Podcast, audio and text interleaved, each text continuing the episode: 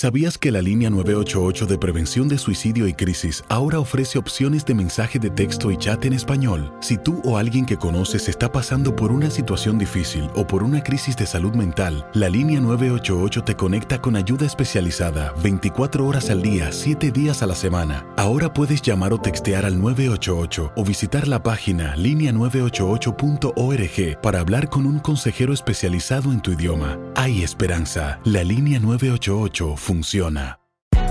Hay gente a la que le encanta el McCrispy y hay gente que nunca ha probado el McCrispy, pero todavía no conocemos a nadie que lo haya probado y no le guste. Para pa pa pa. ¿Quieres regalar más que flores este Día de las Madres? The Home Depot te da una idea. Pasa más tiempo con mamá plantando flores coloridas, con macetas y tierra de primera calidad para realzar su jardín. Así sentirá que es su día todos los días. Llévate tierra para macetas Vigoro por solo $8.97 y crece plantas fuertes y saludables dentro y fuera de casa. Recoge en tienda y sigue cultivando más momentos con mamá en The Home Depot. Haces más, logras más. Más detalles en homedepot.com/delivery. La venta para amigos y familiares de JCPenney está de vuelta. Desde el lunes ahorra 30% extra en artículos por toda la tienda. Esos son ahorros adicionales por encima de nuestros precios bajos. Dile a tus amigos, ven con tu familia y ahorren en grande. No olvides, ya se acerca el Día de las Madres. Y tenemos todo lo que mamá quiere. Joyería, belleza, salón y tarjetas de regalo. JCPenney, vale la pena. Cupón válido del 29 de abril al 5 de mayo en selección de estilos. Aplican exclusiones. Detalles en la tienda jcp.com. El siguiente podcast es una presentación exclusiva de Euphoria On Demand. Queridos amigos, ¿cómo están? Me da mucho gusto saludarlos. Bienvenidos a Epicentro. Una vez más, estoy grabando este podcast desde mi casa. Ya explicaba yo la semana pasada, me parece que durante un par de semanas, esta siendo la segunda, estaría yo transmitiendo todo lo que transmito, podcast, radio, televisión, desde mi casa. Son las reglas que ha decidido poner en práctica Univisión en este tiempo de coronavirus, en esta pandemia, para asegurar que estamos más seguros en casa. 2 semanas, un grupo se queda en casa y luego ese grupo va al estudio, a la cabina de grabación de audio y trabaja desde allá. Esta será mi segunda semana en casa y como tal estoy transmitiendo este Epicentro desde acá, con todo y el sonido de mis perros que de pronto deciden compartir su punto de vista de la vida en cuarentena. Una de las grandes preguntas que nos ha dejado este tiempo es ¿qué sigue? ¿Cómo volver a la normalidad? Recordaba yo hace algunos días en el programa de radio que tengo acá en Los Ángeles una anécdota personal que me parece que sirve para ilustrar esa batalla rumbo a la normalidad y cómo episodios que aparentemente son pequeños en la historia pueden cambiar la manera como nos comportamos, nuestra conducta, nuestros rituales, los protocolos de un día para otro. O prácticamente de un día para otro. Contaba yo que hace un par de años uno de mis 2 hijos más pequeños me preguntó en el aeropuerto, en un vuelo que salía de Los Ángeles rumbo a México, si mal no recuerdo, con ese ojo clínico que tienen los niños para notar el absurdo cotidiano y demás, me preguntó, cuando estábamos en el área de revisión del aeropuerto, ¿por qué los adultos se estaban quitando los zapatos y poniéndolos en la banda de rayos X para luego poder abordar un avión? Y la pregunta, la verdad, tiene sentido, y mucho más ese tono como de, bueno, ¿y qué es esta ridiculez, papá? Con el que mi hijo me la planteó en aquel momento, porque si se le mira bien la escena, pues sí, es ridícula. Gente de todas edades, todos orígenes, descalza, colocando botas, chanclas, tenis y demás para revisión en una máquina de rayos X, y se quedan así, descalzos, algunos en calcetines, calcetas, medias, otros simplemente a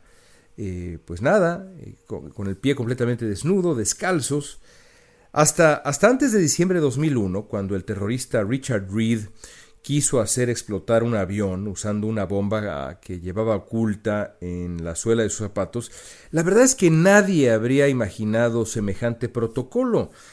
Hasta antes del 2001, de diciembre del 2001, si uno le hubiera platicado a alguien que eso iba a ocurrir, que la gente tendría que quitarse los zapatos, incluso, pues digamos, imagino antes de septiembre del 2001 y el 9/11, le hubiera parecido completamente absurdo a la persona que le hubiéramos dicho eso. Nadie habría imaginado algo así. Pero después de Reid, la historia cambió. Todos los adultos en casi todos los aeropuertos del planeta deben, en efecto, descalzarse por un par de minutos, poner los zapatos en la banda de revisión, luego recoger sus zapatos, que evidentemente no llevan ninguna bomba, y seguir su camino. Y entonces vemos a gente sentada en bancas, amarrándose las agujetas, tratando de ponerse los tacones, poniéndole a los niños los tenis, en fin, son las escenas que antes habrían sido impensables, por absurdas, por ridículas, y luego se volvieron, después de lo de Richard Reid, completamente normales. Un momento en la historia, un crimen en potencia, cambió la manera como hacemos otra cosa que para muchísima gente en el mundo es simplemente, pues, casi cotidiana, que es tomar un vuelo. La anécdota viene al caso cuando consideramos el mundo después del virus, porque la pandemia nos ha obligado a adoptar medidas que, de nuevo, hasta hace muy poco tiempo, nos habrían parecido tan improbables como este ritual de los zapatos que ya describíamos en los aeropuertos antes de Richard Reid. Nos había parecido improbable y luego, bueno, ya decíamos, es algo normal. E incluso cuando no pasa, por ejemplo en los aeropuertos de México, pues eso no pasa, y yo recuerdo que pues a veces me sorprende decir por qué la compañía que opera la seguridad en los aeropuertos, que por lo demás es muy estricta con los aparatos electrónicos y demás, no le pide a uno que se quiten los zapatos. Ya incluso lo que antes era impensable, ahora no solamente es aceptable, sino que pues uno espera que ocurra. Bueno, el caso es que hace, digamos, un semestre, solo los agoreros, ¿no?, los que veían venir el apocalipsis, habrían creído que a principios del 2020 más de una tercera parte del mundo iba a estar sujeto a, pues no sé, a serias restricciones de movilidad, incluida la cuarentena más estricta en países enteros. ¿Quién hubiera dicho que Italia entera iba a estar en cuarentena, que iba a ser pues imposible salir a la calle, que los italianos se iban a distraer cantando serenatas desde sus balcones? Pues nadie, muy poca gente habría creído las escenas de todos nosotros. Yo no sé si así sea en México, pero así es sin duda acá en Los Ángeles, esperando por horas en largas filas para comprar bienes de primera necesidad, los rostros cubiertos con mascarillas, parados al menos a metro y medio del prójimo, mirándonos con sospecha, reaccionando a un estornudo o un ataque de tos como si fuera un balazo. Alguien estornudó, brinquen, vámonos para allá, ¿no? Como una estampida. Una locura, nadie lo hubiera imaginado y mucho menos habrían resultado creíbles, la verdad. Las historias horrendas de sistemas de salud rebasados, hospitales improvisados en parques, enfermeras y médicos enfermos, brutalmente contagiados de esta enfermedad tan violenta, o estas fosas para disponer de los muertos que se cuentan por miles. Nadie lo hubiera imaginado. Aún así, por increíble que parezca, los cambios a nuestra vida en este primer gran brote de la pandemia palidecen ante el cambio más duradero que con toda probabilidad vamos a tener que enfrentar. Porque como con Richard Reid, el mundo no será igual. Con Richard Reid lo que cambió fue que tuvimos que quitarnos los zapatos antes de abordar un avión, pero en este caso el asunto va a ser mucho más grave. Ya habrá tiempo de sobra para pensar los cambios más profundos en la relación con nosotros mismos, nuestros vecinos, nuestros hijos, nuestros padres, nuestras parejas y por supuesto nuestro planeta. Porque todo eso va a cambiar de una manera u otra. para bien o para mal. La prioridad por ahora es pensar la vuelta a la relativa normalidad. Expertos se han dado a la tarea de comenzar a concebir maneras de reabrir las distintas economías paralizadas por el virus, y la verdad es que no será fácil. Habrá industrias enteras que van a tardar en recuperarse y otras que van a dejar de existir tal y como las conocíamos. Las voces expertas sugieren, por ejemplo, que los restaurantes, que dependen del volumen de clientes, ¿no es cierto?, que se llenen las mesas y luego que se levanten esos comensales y lleguen otros y se llenen las mesas de nuevo, pues los restaurantes tendrán que esparcir las mesas mucho más que antes. Lo mismo los cines, las aerolíneas y hasta los estadios. Y para negocios que dependen del volumen, los teatros. Es probable que pues muchos no sobrevivan si no logran reinventarse, porque para los teatros, por ejemplo, pues no es lo mismo llenar 200 asientos que llenar 100. No es lo mismo. Pero ¿cómo cambiará la vida cotidiana en esos primeros meses después del virus? Bueno, hay varias versiones. La más interesante, el texto más interesante que he leído lo escribió Ezra Klein, que es el gran editor del sitio de internet Vox. Klein se dio a la tarea de analizar varios de los escenarios que ya han formulado varias instituciones especializadas y voces expertas. Coinciden en tres cosas. Primero, para regresar a algo que se acerque a la normalidad, la humanidad después del coronavirus va a tener que aceptar el surgimiento de una cultura de vigilancia que pues posiblemente vulnerará todavía más nuestra privacidad. Estos estudios sugieren que si se va a contener brotes futuros, el Estado o alguna entidad independiente que no existe todavía, que sea más responsable, que tenga la responsabilidad de cuidar la enorme cantidad de información personal que esto implicaría. El Estado o esa entidad deberá vigilar los movimientos de los ciudadanos para localizar lo más pronto posible los contactos que tuvo un hipotético contagiado y proceder después a cuarentenas muy específicas que lograran evitar las parálisis generales que destrozarían de nuevo la economía. Nada de eso es posible sin vigilancia cotidiana de nuestro paradero y nuestras actividades, ¿eh? Así que la pregunta es si la privacidad. Segundo, de acuerdo con los expertos, deberemos acostumbrarnos a una atención epidemiológica cotidiana con la aplicación de millones de pruebas de coronavirus para detectar contagios y controlarlos lo antes posible. Y tercero, por un tiempo indefinido, tendremos que aceptar que la vida va a vivirse a distancia con medidas sanitarias en pie, como las mascarillas y el 1.5 metros y todo este asunto, por un largo tiempo. El doctor Anthony Fauci, que es, como sabemos, la principal autoridad epidemiológica de Estados Unidos, pues ha llegado al extremo de sugerir que los seres humanos vamos a tener que abandonar para siempre el saludo con un apretón de manos, a ese grado.